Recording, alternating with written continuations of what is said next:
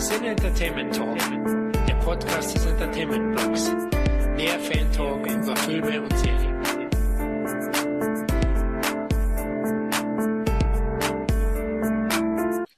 Hallo und herzlich willkommen zu einer weiteren Ausgabe unseres lockeren Film-Fan-Talks.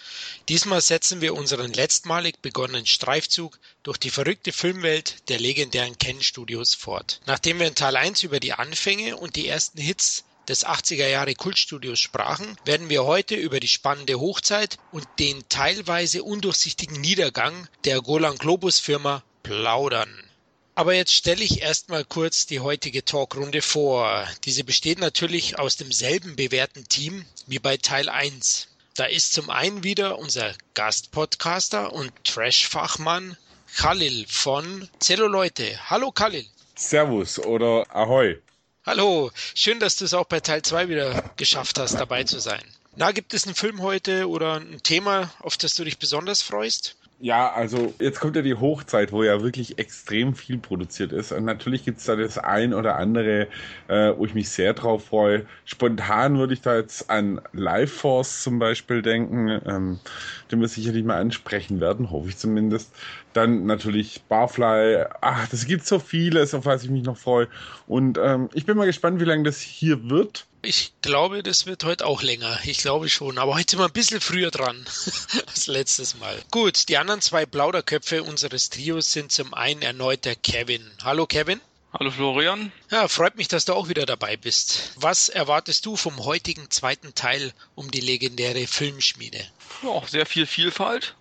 Viele verschiedene Produktionen, von Science Fiction bis Action bis Drama. Da ist eigentlich alles dabei. Also meine favorisierten Filme sind, die hoffentlich heute vorkommen, sind Masters of the Universe, Bloodsport und Over the Top. Boah, geile Scheiße. Ein richtiger Action-Trash-Kult. Ja? Also auch sehr geliebte Produktion von mir. Aber auch Life Force freue ich mich auch. Also den werden wir definitiv mhm. besprechen, weil ich auch den ganz großartig finde und ich den letztens Jahr für drei Euro geschossen habe als DVD und ich habe mich riesig drüber gefreut. Ist auch eine tolle Canon-Perle. Gut, und zum anderen bin ich mal wieder dabei, der Florian vom Entertainment Blog. Ja, bevor ich es vergesse, muss vorab, ja, ich weiß, langweilig wie immer erwähnt werden, dass wir ausschließlich über die nicht indizierten Filmfassungen sprechen, also den FSK 16 oder 18 Versionen, die eben in einigen Fällen geschnitten wurden. Manche laufen auch nur im Fernsehen. Ne? Gut, habt ihr euch schon von Teil 1 erholt? Ihr zwei? Ja.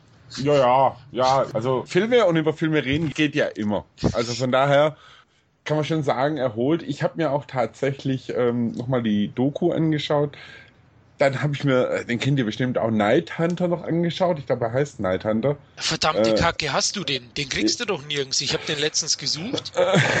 ja, ich weiß, ich habe den auf, äh, auf meiner Festplatte. Also, okay.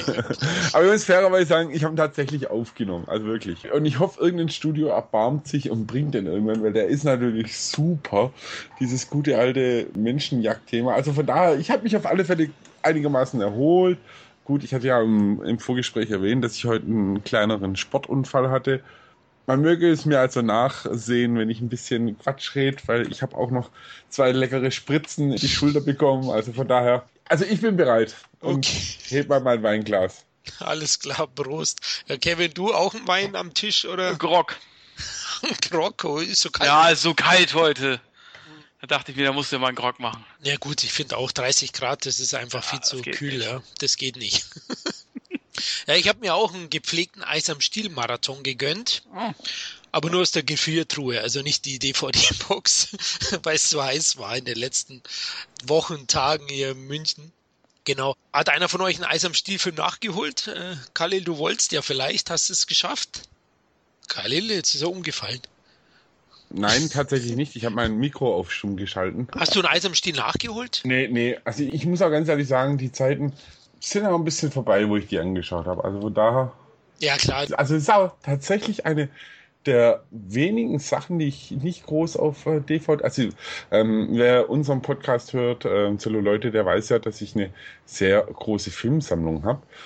Aber die habe ich tatsächlich nicht. Also aber die Filmsammlung von dir kann nicht größer sein wie meine. Meine ist auch sehr groß. Ich habe, sage und schreibe, 1000 DVDs ungefähr und 400 Blu-rays. Was? Hallo?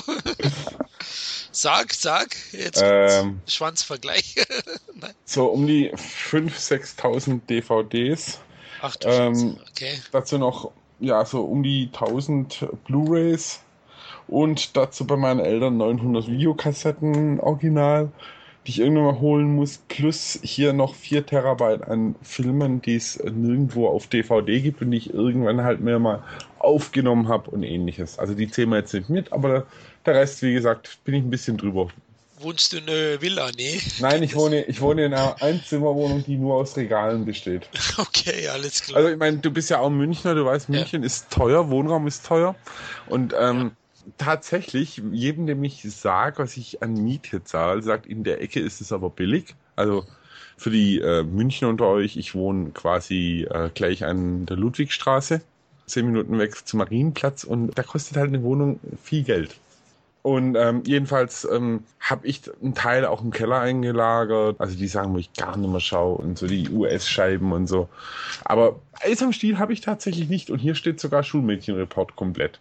Okay, das ist eigentlich enttäuschend. Aber gut, ich habe sie auch nicht, wenn ich es zugebe. Es gab ja erstmal eine geschnittene Box und dann eine Uncut-Box und habe ich mir dann nicht geholt. Letztlich, weil es auch irgendwie, ja, bis auf den ersten würde ich wahrscheinlich keinen mehr wirklich nochmal anschauen. Aber das hatten wir ja letztes Mal besprochen.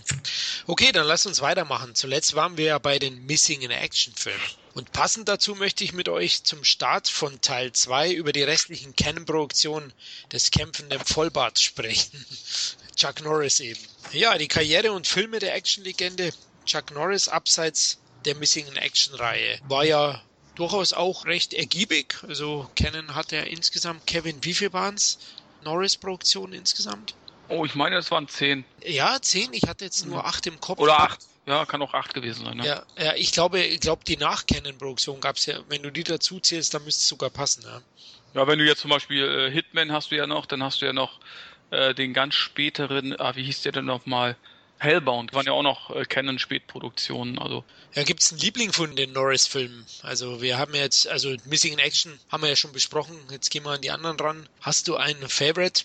Also von den äh, Canon Norris-Filmen äh, habe ich eigentlich drei Favoriten. Invasion USA, Delta Force und eigentlich Delta Force 2, aber ich würde eher doch sagen Hitman. Der gefällt mir auch noch ganz gut. Okay, Hitman in der Spätproduktion. Ja, Invasion USA ist natürlich, den finde ich auch geil. Also ja, reaktionärer geht's natürlich auch nicht. Und das ist eigentlich so auch der typische Film, der Norris Bild praktisch, das man auch heute von ihm hat, äh, geprägt hat. Ja. Ja, dieser reaktionäre Actionfilm. Invasion USA kam ja, glaube ich, nach Missing in Action. Ich glaube. Mhm. 85. 85 war die teuerste Produktion mit, zu der Zeit auch von Canon. Und äh, mit 10 Millionen Dollar.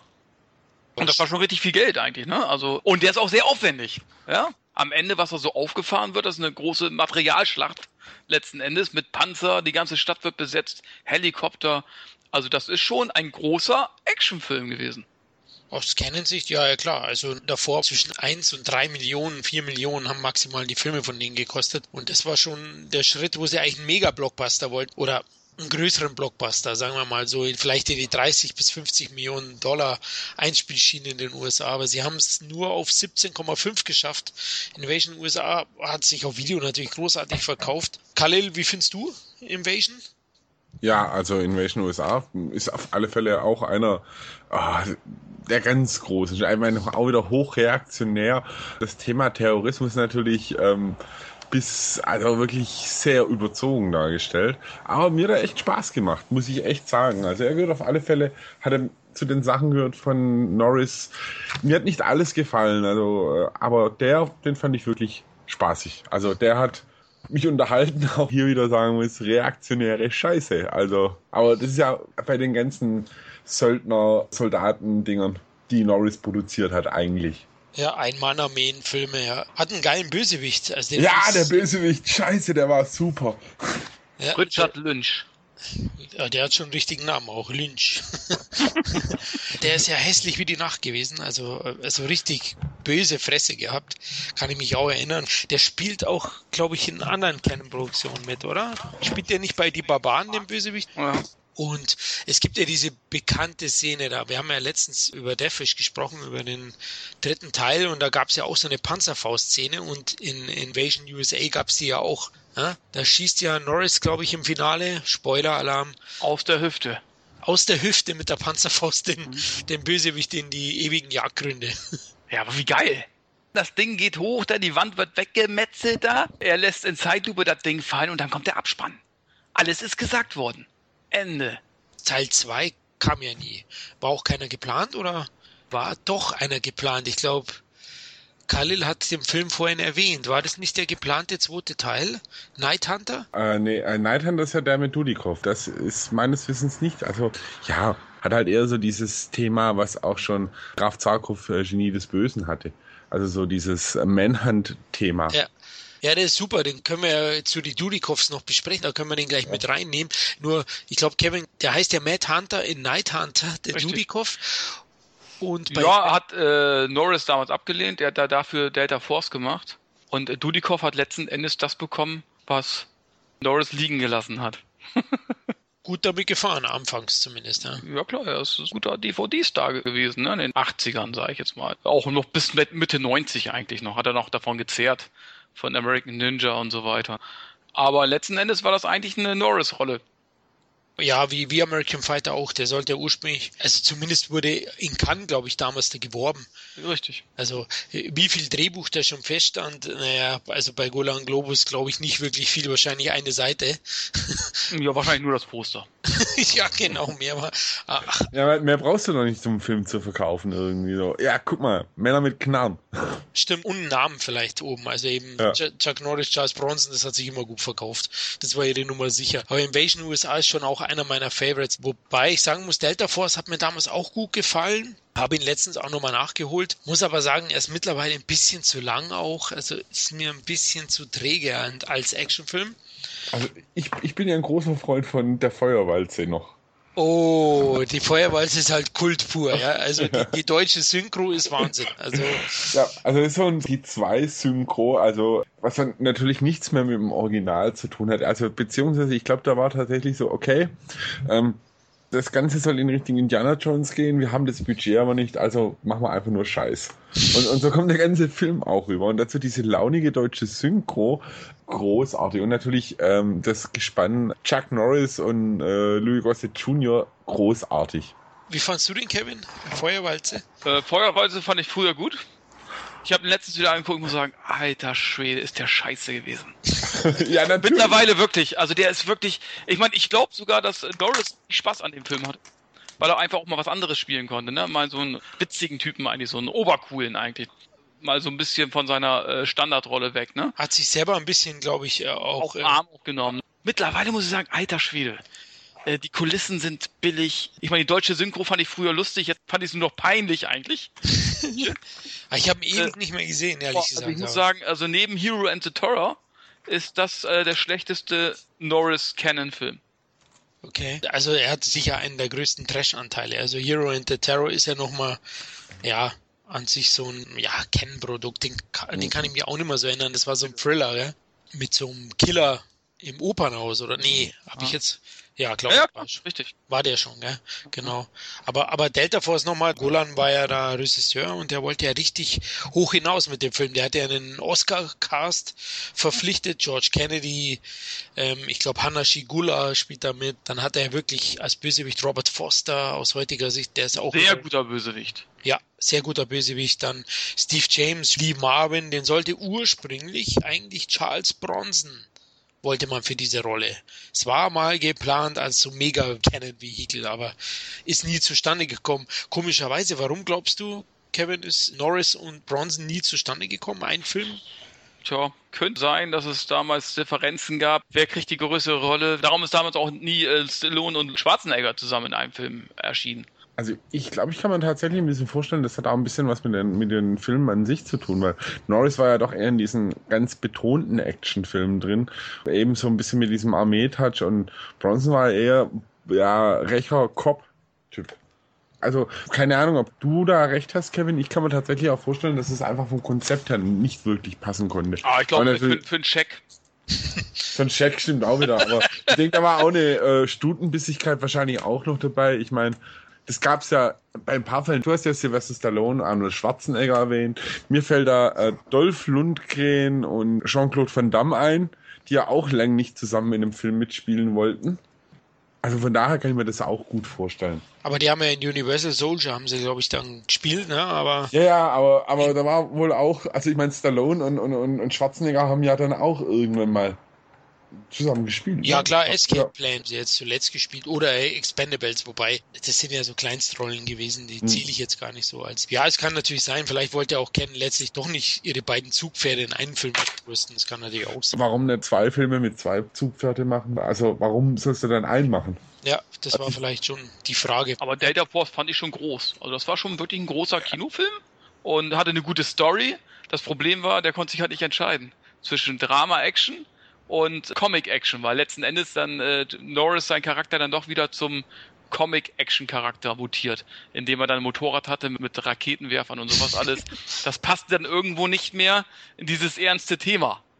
Letzten Endes. Das stimmt, er ist ja? als Drama aufgebaut, ja, ja, und verkommt dann in der finalen Schlacht vor allem dann schon zu so einem typischen Ken-Comic, ja. Da hast du recht. Das Aber ich liebe diesen Film. Ja, er ist mir eben ein bisschen zu lang mittlerweile. Ich habe ihn halt eben nochmal geschaut, der geht ja über zwei Stunden. Mhm. Und er ist mir ein bisschen zu lang. Eben dieses Drama-Element, was sich dann auch nicht klar klärt, sondern eben im großen Krawall untergeht. Finde ich nicht mehr ganz so rund, den Film an sich. Also er ist schon noch einer der stärksten Canon-Produktionen und auch sicher einer der stärksten Norris. Filme. Aber Invasion USA finde ich halt eben konsequenter als Comic. Mhm. Gefällt mir dann besser. Aber super Soundtrack. Ja, hat einen sehr guten Soundtrack. Steve James übrigens spielt da auch mit bei Delta Force. Mhm. Spielt einen von den Typen, das ist der Afroamerikaner aus American Fighter, der Sidekick oder der Buddy von Michael Dudikoff. Zu dem können wir auch später nochmal kurz kommen. Wie fandst du denn, äh, Khalil, Delta Force? Diese Söldner-Action-Filme oder Soldatendinger ähm, fand ich eigentlich immer ganz spaßig. Wobei, das sind leider auch echt viele schlecht gealtert und Delta Force war nie ganz so mein Favorite. Da fand ich Invasion USA oder Feuerwalze oder so kann ich mir da halt eher noch anschauen, weil da ist ein Augenzwinkern bei mir dabei. Aber Delta Force, ich habe ihn aber auch schon lange nicht mehr gesehen, muss ich dazu sagen. Wie gesagt, ich habe ihn letztens angeschaut ich fand ihn ein bisschen träge, aber ansonsten natürlich. Er ist halt voll lang. Also die kennen Filme, wie lang gehen die im Schnitt? Ich glaube 90 Minuten, oder? Das war so die Regel meistens. Also länger gingen ja selten Filme. Aber er war schon ambitioniert, also man merkt dann schon, da wollte Golan und Canon einfach mehr. Und muss man ihm auch zugestehen, das war eigentlich auch ein guter Versuch. Äh, Delta Force 2, Kevin, ist ja von dir so ein Riesen-Favorite. Aaron Norris gemacht, der Bruder. Ja. Und ich muss sagen, von der Action her steckt der äh, dem ersten Teil auch in der Tasche. Ja, also da sind äh, richtig gute Action-Szenen, also teilweise Hochglanz-Action. Ja, also sieht nicht billig aus, sieht wirklich qualitativ hochwertig aus, der Film. Es ist aber eben halt kein Delta Force-Film mehr. Es ist einfach ein Chuck Norris-Film. Genau, eigentlich gehen alle drauf, oder? Und er räumt dann, ich kann mich gar nicht. Naja, alle drauf nicht. Er geht in den Eingang, geht er los, um ähm, halt äh, seinen Freund sozusagen zu befreien nach Kolumbien. Und die Delta Force, die spielt so ein bisschen im Hintergrund mit. Die wollen dann eben halt die ganzen Reis, äh, die ganzen Reisfelder, hätte ich fast gesagt, wäre schön gewesen.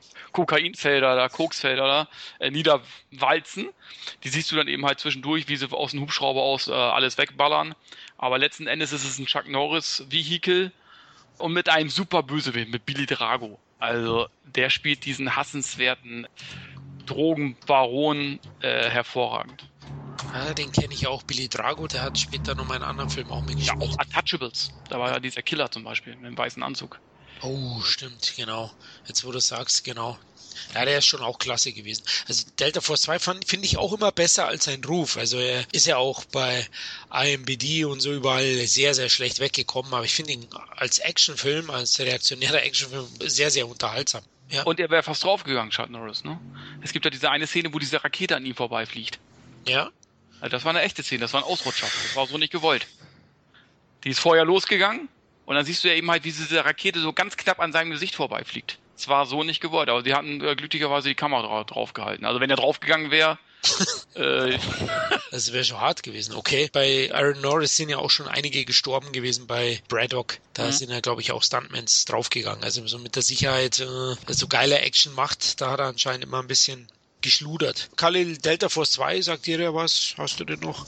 Boah, den, also den habe ich tatsächlich nicht mehr wirklich so auf dem Schirm. Das, das muss ich sagen. Also da äh, war bei mir tatsächlich dann auch ein bisschen ja, da gab es in der Zeit auch definitiv andere Sachen, die mir dann doch mehr getaugt haben, muss ich einfach so sagen. Ja, ja war eine Spätproduktion, war auch schon in den 90ern. Aber könntest du nachholen. Ich glaube, da hättest du heute auch noch deinen Spaß. Aber glaube, den kriegst du auch nicht auf DVD im Moment oder ist schwer zu bekommen. Ja gut, dann haben wir Norris durch. Also wir sind uns, glaube ich, alle einig. Am geilsten ist Invasion USA. Also den sollte man unbedingt geschaut haben von den Canon-Produktionen. Denn da ist er wirklich Bienen, wenn er Honig will, sozusagen. das ist wirklich der Film, der seinen Charakter geformt hat. 85, 86, jetzt wird's interessant. Jetzt gehen wir nämlich zu Canons Hochzeit. In dem Jahr 86 allein hat Canon 43 Filme produziert. Und da sind wirklich einige oder x Highlights dabei für die Kids der 80er. Ich liebe zum Beispiel den Invasion vom Mars. Den finde ich heute noch gut. Da habe ich mir diese tolle Edition von Koch Media geholt, weil ich den Film wirklich sehr, sehr schätze. Ist ja ein Remake von einem tollen Original auch, aus, von 53, glaube ich. Und andere Produktionen. Aber gehen wir mal durch. Auch da haben sie richtig losgelegt. Da haben sie ja neben eine Menge Filme produzieren, haben sie ja auch noch Kinoketten gekauft in ihrer Hochzeit. Und auch weitere Studios. Zum Beispiel auch das britische Unternehmen Tron, IME hieß die Firma, die haben sie damals auch gekauft. Habe ich nochmal nachgeforscht und Deswegen haben sie auch teilweise Highlander vertrieben. Highlander wurde von dem Studio produziert und Canon hat die dann übernommen. Deswegen stand bei Highlander, das jetzt keine klassische Golan Globus Produktion war, aber auch Canon auf dem Plakat. Habe ich extra nochmal nachgeforscht weil es die Frage oft gibt. Also auch wir haben schon immer wieder gedacht, das ist eine reine Canon-Produktion, ist aber eigentlich eine zugekaufte. Ja, aus der Hochzeit, Jungs, was gefällt euch denn da besonders an? Lass uns einfach wild rumspringen. Es gab ja Quarterman und so weiter. Khalil, welchen möchtest du denn gern besprechen aus dieser Hochzeit 85, 86? Also mir kommt da natürlich als erstes eine der wirklich, für mich wirklich clever gemachtesten Umsetzungen des Thema Vampirismus äh, im Sinn. Die Rede ist von Life Force, den ich wirklich sehr verehre. Ich glaube, Toby Hooper hat da Regie geführt. Jedenfalls zur Story ganz kurz. Halaischer Komet, ähm, ein Raumschiff, das Space Shuttle erforscht diesen und findet drei Leichen von menschenähnlichen Geschöpfen, die super gut erhalten sind, die sich dann als Weltraumvampire herausstellen. Ähm, die ihren Opfern die Lebensenergie äh, entziehen. Und das Ganze spielt in England, in äh, London und ist wirklich ein cool gemachter Vampirstreifen mit ein bisschen Endzeit drin, weil es hat eine richtige Vampirepidemie und ähm, auch die Vampire sind ziemlich cool dargestellt. Unter anderem die Vampirin, die eine wunderschöne erotische Frau ist, muss man ganz klar sagen. Ja, einer der schönsten der 80er. Ich weiß, mhm. eine Französin ist es, ne? Mhm. Mathilda May. Ja. ja. Genau. Ah, super Frau, echt Wahnsinn. Ja, ich habe äh, immer nur in, auf, in ihre Augen geguckt. Das ist klar. Also, die hat die nicht im Betty Blue, glaub, es gab französischen Film auch, also der ist in den 80ern ja groß geworden. Also Life Force super, Khalil, also den finde ich auch ganz toll. Ja, ja absolut. Und, und, und auch Patrick Stewart in der Nebenrolle. Ähm, geiler Film, geile Stimmung. Ähm, man sieht es den Tricks am Ende ein bisschen an, dass dann die Kohle ausgegangen ist, aber egal. Mir ganz großes Daumen hoch Kino, vor allem gibt es dann auch in dieser Fox Klassik-Reihe ähm, für wirklich super, super kleines Geld. Ich weiß gar nicht, ob der tatsächlich ein großer Erfolg war. Ich, ich glaube, der war auch so ein Direct-to-Video-Ding bei uns eher. Aber ich hatte einen Riesenspaß mit dem Film. Wann hast du den zuletzt gesehen, Khalil? Ist schon ich länger schau, her? Nee, den schaue ich mir tatsächlich immer mal wieder gern an. Okay. Also, wegen Matilda May natürlich. ja, ist schon klar. Ja. Das ist natürlich zeitlos, so eine hübsche Frau. Kevin? Also ich, ich frage mich, ob die sich bei den Dreharbeiten äh, erkältet hat. Weil die, die hatte nie was an. Oder ganz ja. selten. Ja, das stimmt. Wie findest du den, Kevin? Hast ich finde ihn echt super. Und ich finde ihn auch von den Effekten her, also da hat Khalil schon recht, dass das am Ende, man merkt dann halt schon, dass das Budget auf, aber trotz alledem war der wirklich sehr aufwendig und hochwertig gemacht. Auch die Effekte, finde ich heute teilweise sehen immer noch gut aus, weil das sind eben halt keine TGI-Gesichter, sondern wirklich noch Masken, ja. Mhm. Und äh, wenn ihnen das Leben so ausgesaugt wird, da, ich finde den immer noch sehr gut. Auch die Stadt, wo nachher Chaos herrscht, Ja, super. Ne? Irgendwelche also, Zombie, Vampire, genau. ähm, die das Leben absaugen, sehr geil. Teilweise äh, finde ich so, so ein bisschen, ja, hatte so ein bisschen, äh, so ein paar Längen jetzt mittlerweile so, ne? Aber das ist, äh, ein bisschen Story willst du ja auch haben. Ja, aber ist auch, er, er, hat auch für mich so ein bisschen so, so einen surrealen Touch einfach auch drin. Mhm. Also so mit den Lichteffekten ja. und äh, auch zum Teil so die Rückblenden, die dann der überlebende Astronaut hat. Also eigentlich ein cooles Ding und, und, und eben dieses Thema Vampirfilm, was er wirklich ähm, so ein Bart hat, inzwischen wirklich gut umgesetzt. Also und auch wirklich in, in was Neues rein. Wobei nagel mich nicht fest, wahrscheinlich ist, war was Neues, äh, irgendwas aus den 50er mit Roger Corman, wo es schon Weltraumvampire gab. Aber es war cool umgesetzt. Also der genießt, glaube ich, auch so ein bisschen bei den klassischen Horrorflick-Fans auch durchaus ein bisschen so einen kleinen Kultstatus, wenn man so möchte. Ich glaube auch, ja. Also ich habe mir den auch geholt, habe ja vorhin erzählt, also ich finde den auch ganz toll.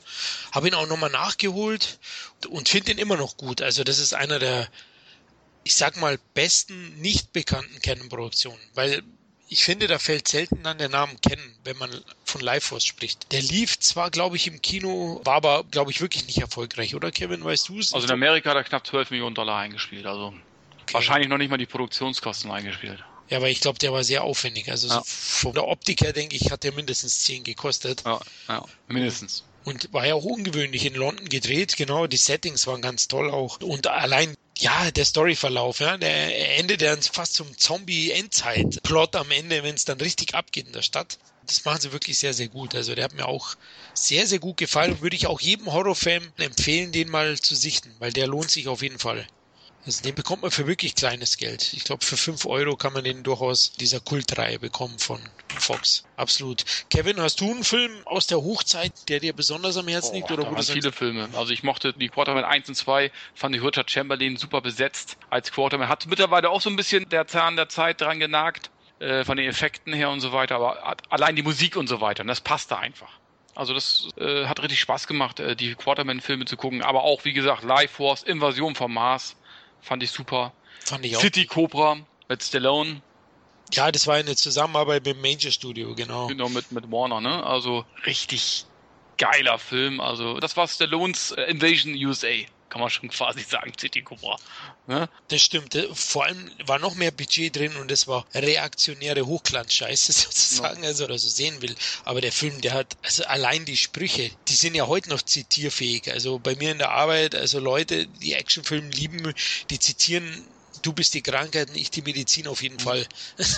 Das sind ja legendäre Dinge, was Stallone gebracht hat. Dann, ich habe ja letztens gelesen, ich weiß nicht, ob ihr Drive gesehen habt, wahrscheinlich schon mit Ryan Gosling und der Regisseur äh, Winding Refn, der dänische, der ist ja riesiger City Cobra Fan.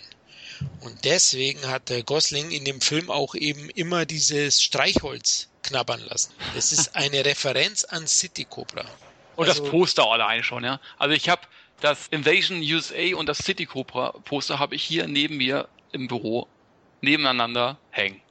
Die müssen einfach in jedem Zimmer eines Mannes müssen die hängen. Wer die nicht drin hängen hat, der hat keine Eier. Nee, ich habe sie leider nicht, aber ich habe wenigstens die DVDs habe ich von beiden Filmen. Also ja, immerhin. Immerhin. Khalil, hast du die beiden Filme zu Hause in deiner Sammlung? Ja, sicher. Ja, ja. Also zu Hause habe ich sie. Also ich habe ein paar Filmposter hier hängen tatsächlich. Das italienische Filmposter von äh, So Good, So Bad and the Ugly, äh, Ralph Meyer Poster, Barbarella, LSD, The Trip Reefer Madness, The Acid Eaters und ein äh, The Satanic Rites of Dracula Black Shield. Ähm, okay. Das habe ich, hab ich, mir übrigens in Venedig gekauft. Auch super natürlich. Ich war da mit meiner Freundin drin, äh, also in Venedig. Und, und ich meine, man glaubt es nicht, wenn man dann in Venedig steht und einen Laden findet, der Filmdevotional hat, mit alten Hammer-Postern als Blechschild. Und ähm, ja, war großartig. Und von daher, aber die Filme habe ich natürlich. Ja, ich habe kleinere Töchter und da habe ich halt die Poster. Ich habe kein eigenes Bürozimmer oder so. Da habe ich die abgehängt. Ich hatte schon auch einige. Ich liebe das Rambo 1 Poster zum Beispiel. Das habe ich gehabt. Habe ich noch im Keller. Aber mittlerweile leider nicht mehr. Aber die Filme habe ich zumindest alle schön in meinem Regal und ich ergötze mich wahrscheinlich, wie ihr beide auch immer wieder als Videothekenkind, kann ich immer behaupten, ich habe eigentlich eine eigene Videothek mittlerweile. und man stöbert immer wieder drin rum. Ja, aber man findet selten was. Kennst du das? Du hast 500 Filme. Ja, du holst immer dieselben Filme raus. Ja, genau. Bei mir so. Bei mir so. Du hast, du hast so viele Filme im Regal, aber letzten Endes holst du immer die zehn gleichen Filme raus. Das ist so. Ja, also einmal im Jahr muss bei mir sein das Ding, die Klapperschlange. Ah, das sind genau, die genau, Karten genau, der genau. Filme, die schaue ich immer wieder an. Es gibt wirklich einige, ähm, zwei glorreiche Halunken, für mich der beste Western aller Zeiten. Ähm, Ja, oh, oh ja, oh ja, oh für ja. mich, einmal Für im mich auch. Jahr schaue ich den an. Ja, ich auch. Ja, ist- der ist tatsächlich auch einer meiner. Ist wahrscheinlich mein Lieblingswestern. Ja, also meiner ist es auch. Ich habe den als Kind im ZDF lief der immer. Da habe ich mir mal aufgenommen damals und seitdem war ich gefangen. Also, was ist denn da euer Lieblingscharakter? Äh? Jetzt schweifen wir zwar ab, aber von den dreien? Ellie Wallach ist natürlich super, finde ich. Also, ey, Blonder! super. Ja, ich das auch. Ja. Ellie Wallach ist für mich der Star des Films.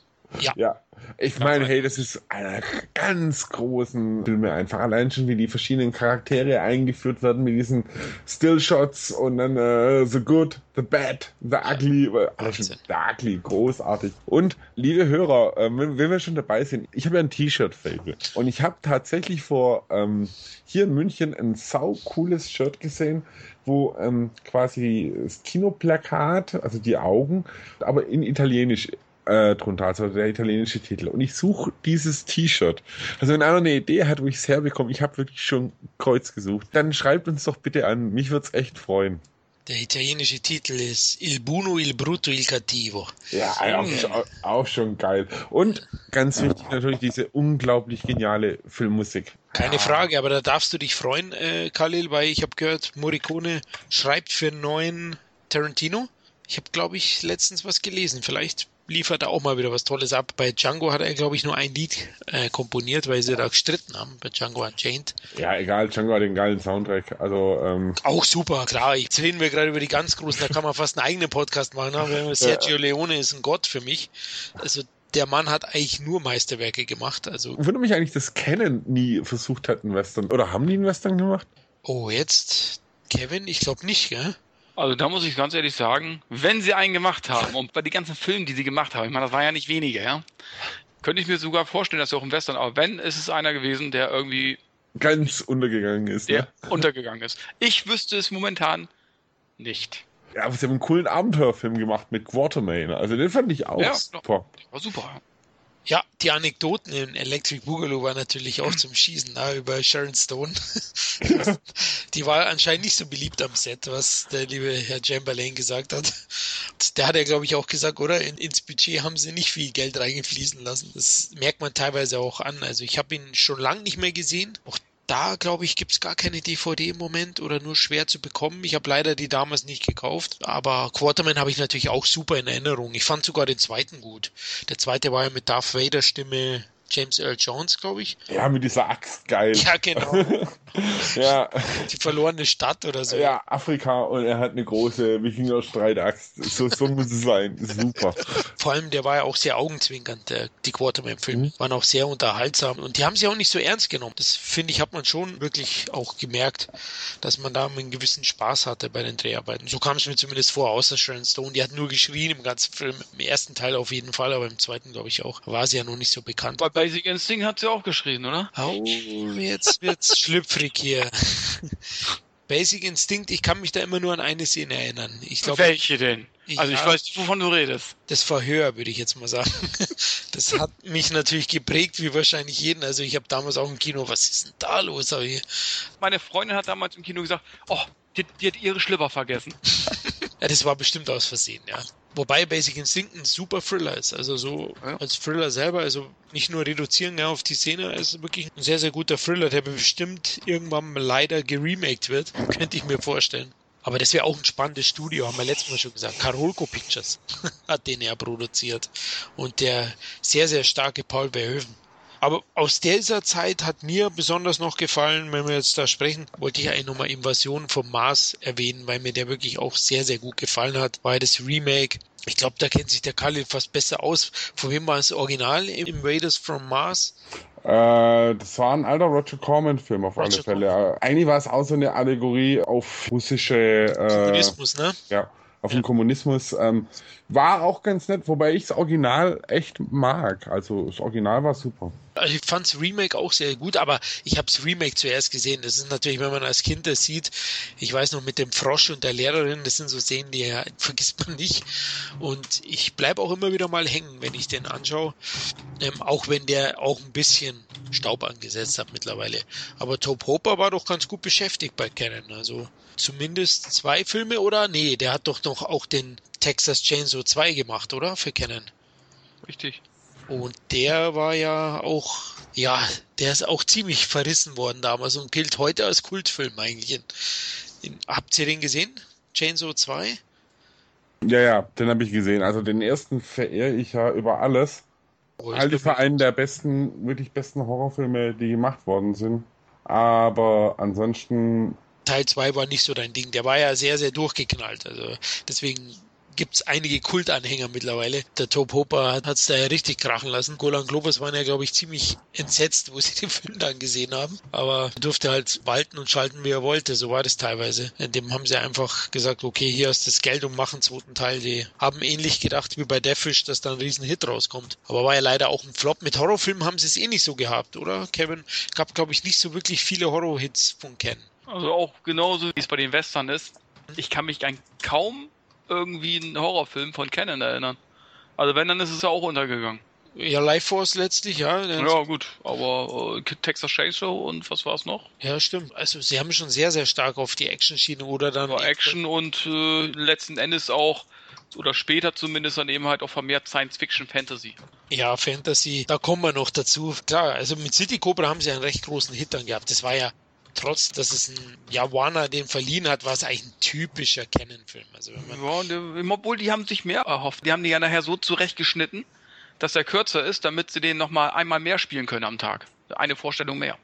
Ja, in den 80ern war das noch entscheidend, weil da gab es diese Multiplexe auch in den USA noch nicht in der Masse. Und da war die Laufzeit immer sehr, sehr entscheidend. Ja. Genau, genau. Und das haben die dann auch gemacht. Und in Anbetracht dessen war es dann trotzdem schon ein enttäuschendes Ergebnis eigentlich von 50 Millionen Dollar. Wenn man so sieht, dass davor Rambo 2 war und Rocky Eben. 4, die beide, glaube ich, über 100 Millionen gemacht haben, ja, war es wahrscheinlich schon eine Enttäuschung. Natürlich, klar. Da gab es ja auch den Twist mit, Brigitte Nielsen während der Dreharbeiten. Da hat er seine Frau eingebaut, die, glaube ich, ein halbes Jahr später schon geschieden war von ihm, 87. Da gab es ja einigen Ärger so am Set, was man so gehört hat. Also wir haben da ja mal was von Brian Thompson gehört. Ein Kollege von uns hat uns da mal was erzählt. Der hat den Brian Thompson, der spielt den Nachtschlitzer, interviewt und oder mit ihm gesprochen und der hat so ein paar Anekdoten da erzählt, dass sich die immer gern gekloppt haben. Ui, da ist jetzt, der Khalil ist weg, der fahrt mit dem Nee, nee, ich bin, ich, ich bin noch da. Äh, nicht wundern, aber ich habe tatsächlich das Fenster offen, weil sonst könnte ich es in meiner Dachgeschosswohnung nicht aushalten. Natürlich wollen wir nicht, dass du kollabierst, also das ist schon gut so. Ja, Hochzeit. Es gab so viele Filme, wir haben jetzt mal ein paar rausgepickt, aber wir können natürlich auch zu zwei weiteren kommen, die auch genau in dieser Hochzeit entstanden sind. Wir haben es vorhin kurz angeschnitten. Wir können dann eben den dritten auch noch dazu nehmen, den Kalle mit reingeschmissen hat, den dritten Dudikoff-Film, der eigentlich noch sehr erfolgreich und auch im Kino ausgewertet wurde. Die zwei American Fighter Teile, die sind nämlich auch 85 und ich glaube 87 entstanden und sind auch atypische Canon-Filme. Und für mich ist ja American Fighter 1 einer der besten Canon-Filme überhaupt. Also kein Canon-Film, glaube ich, hat mich persönlich so geprägt wie der, weil ich den halt eben im richtigen Alter gesehen habe, ja, mit Ninjas und allem. Ich habe den auch gesehen vor Enter the Ninja und vor die Rückkehr der Ninja. Somit war das meine erste Berührung mit diesen Schlafanzugträgern und Wurfsternwerfern. Wie findet ihr American Fighter? Khalil, hast du den gesehen mit Judikov? Klar. Ja, natürlich habe ich den gesehen. Und naja, was soll ich sagen? Ein ganz großer Film natürlich. Also beide übrigens. Ich, ich mag beide sehr.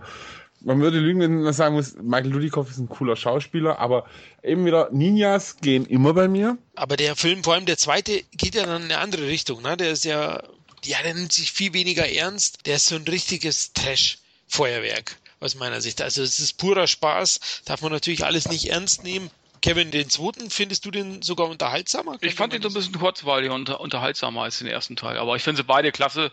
Und Dudikoff hat ja auch lange Zeit von seinen beiden besten Filmen genagt. Night Hunter war auch klasse, ne? Aber Das waren eigentlich seine drei besten Filme und damit hat er sich ziemlich lange über Wasser gehalten eigentlich. Ja, das waren eine riesige Videotheken jetzt. Ich weiß, ja. die waren ständig verliehen. Also die Kennproduktion generell, aber ich weiß, American Fighter war ja so ein richtiger Hype und ja, die Chemie auch zwischen Dudikoff und Steve James, eben diesen afroamerikanischen Armeekollegen. Im ersten Teil war er skeptisch gegenüber Dudikoff. Dudikoff spielte wie fast immer in seinen Filmen den schweigsamen Einzelgänger. Das war seine Paraderolle. Und die Kampfszenen, gut, Dudikoff war ja, glaube ich, Kevin, kein richtiger Kämpfer. Nein, das war ein Ironman, ne? Also es war ein guter Sportler, aber er hatte mit Karate und so weiter hat er nicht wirklich viel zu tun gehabt. Besser als Daniel LaRusso alias Ralph Macchio. ja. aber ähm, die Kämpfe waren auch glaubhaft. Ja, sage ich jetzt mal, vielleicht heute nicht mehr so ganz zeitgemäß. Aber ähm, ja, er war kein gelernter Karateka physisch hat er halt überzeugt. Er hat einen Top-Körper gehabt, wie du sagst. Ironman war ja, glaube ich, mehrmals, genau. Wir haben ja mal einen Sonderpodcast nur über Dudikoff gemacht, da haben wir ausführlich über ihn gesprochen und haben wir auch einiges nachgeforscht und er war wirklich ähm, mehrfacher Ironman und er war schon körperlich fit und er hat auch überzeugt, obwohl er kein Martial Arts konnte. Aber er hat wirklich die Rolle gelebt und hat auch mit seiner Präsenz, ich meine, er war ein hübsches Kerlchen, ich denke, gegenüber Chuck Norris war es ein Schönling und den haben auch die Frauen sehr gemocht, denke ich. Ja, lass uns kurz zu Night Hunter kommen. Khalil, du hast den ja vorhin reingeworfen. Den wollte ich erst gar nicht besprechen, aber eigentlich hast du recht, das ist einer dieser Perlen, die nicht so bekannt sind. Weil die meisten, die über Dudikoff reden, reden natürlich nur über American Fighter, aber Night Hunter ist fast der sehenswerteste Film von ihm. Ja, in der Tat. Also Night Hunter fand ich unglaublich geiler Film. Und äh, es äh, ist halt auch diese ähm, Thematik, die da schon mal ist. Also großartig. Genau, das ist letztlich so ein Jagdfilm. Da gibt es ja dann so, ich glaube, es waren Rechtsextreme in New Orleans gespielt, die dann Dudikoff in dem Moment gejagt haben. Und der hat eben den Spieß dann umgedreht. Ähnlich wie, wie hieß der Film, Kevin, mit, mit Rutger Hauer gab es in den 90ern. Survival the Game mit Ice-T. Stimmt, genau. Ist auch so ein oder, Film. Oder auch harte Ziele mit Van Damme. Also diese Thematik wurde ja immer wieder aufgegriffen. Ja, das gab es immer wieder und ist auch wirklich ein sehr, sehr spannender Film und einer der Kennenfilme, die weniger bekannt sind. Aber mittlerweile, ich merke schon, auch im Netz durchaus geschätzt werden und auch. Gibt's den irgendwo? Also ich habe ihn nicht auf DVD. Ich, es gab ihn wohl mal auf 1000 Stück limitiert und jetzt kostet das Ding halt 50 Euro, wenn du es bei Amazon oder eBay irgendwie versuchst zu bekommen. Das ist mir der Film halt dann doch nicht wert.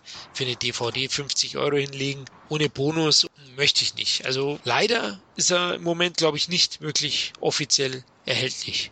Also das ist schade, weil das eigentlich einer seiner besten ist. American Fighter, da warte ich ja auch schon, ob es mal eine Blu-ray-Veröffentlichung gibt von den American Fighter-Teilen. Aber bisher ist da auch nichts bekannt. Die DVDs reichen mir zwar, wobei von Teil 1 die DVD, glaube ich, noch 4 zu 3 Bild hat und keine gute Qualität. Und das finde ich ist schade, weil der Film hat es eigentlich verdient, auf einer schönen Blu-ray in 16 zu 9 präsentiert zu werden. Mhm. Aber American Fighter auf jeden Fall von uns drei auch ein Sehbefehl, wie Khalil immer sagen würde. Absolut tolle Actionfilme, die wo auch in der Hochzeit entstanden sind und auch große Erfolge waren. American Fighter 1 zum Beispiel hat 1,2 Millionen Dollar gekostet und über 10 Millionen Dollar eingespielt. Also war schon recht erfolgreich. Und auch in Deutschland knapp 300.000. Und in Frankreich habe ich ja nachgeforscht, hat American Fighter 1 tatsächlich über 800.000 Zuschauer gezogen. Also da war der ein richtiger Hit, kann man so sagen. Würde man heute gar nicht glauben, wenn man sich die Filme nochmal anschaut. Weil sie natürlich auch, die Story ist zweckmäßig und es ist natürlich nicht groß aufwendig. Wobei die Locations aus heutiger Sicht doch immer gut waren. Die waren ja immer in den Philippinen. Naja, würde man sich heutzutage wieder wünschen, weil heutzutage alles in Bulgarien gedreht wird, mittlerweile. Also Filme dieser Güteklasse. Ja, leider. Zum ja. Beispiel Expendables, ne? Expendables genau. 3. Ja, oder jeder Steven Seagal-Film zum Beispiel. Oder Van Damme-Film, die werden ja alle im Ostblock gedreht. Das ist, wird dann irgendwann ein bisschen eintönig, ne? Ja, vor allem so trist und grau. Da ist immer dieser blau-graue Ton. Glaubst du, Seagal ist wirklich echt in Bulgarien oder wird der da rein projiziert? Ich denke mal, ja, die Nahaufnahmen werden dann irgendwo im Studio gemacht. Dann alles andere macht eh das Double. Schon schneiden es die Gaudi zusammen. Genau, er kriegt dann 5 Millionen Dollar Scheck und alles ist gut. Ja, der freut sich, ja. der verdient sich eh dumm und blöd. Also der Steven, der weiß schon, wie es geht. Für null Leistung viel Geld verdienen.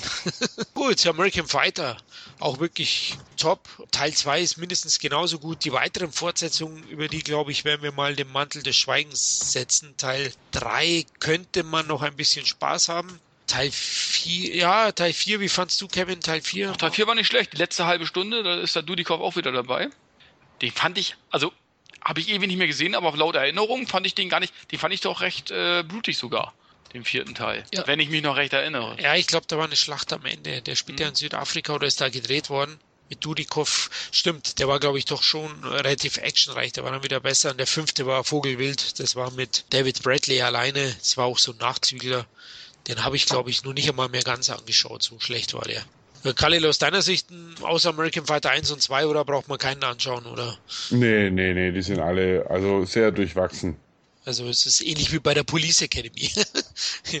Aber Teil 3 war halt eben, durch das, dass Dudikoff ausgestiegen ist, hat die Chemie zwischen ihm und dem Steve James einfach gefehlt. Das war eigentlich ein großer Fehler, finde ich. Aber Ken wollte eben Kohle verdienen und Dudikoff hatte wahrscheinlich wohl keinen Bock mehr, da hat er lieber dann, ja, wie hießen die Platoon Leader, glaube ich, gemacht. River of Death. Gab es ja einige auch. Trash-Produktion.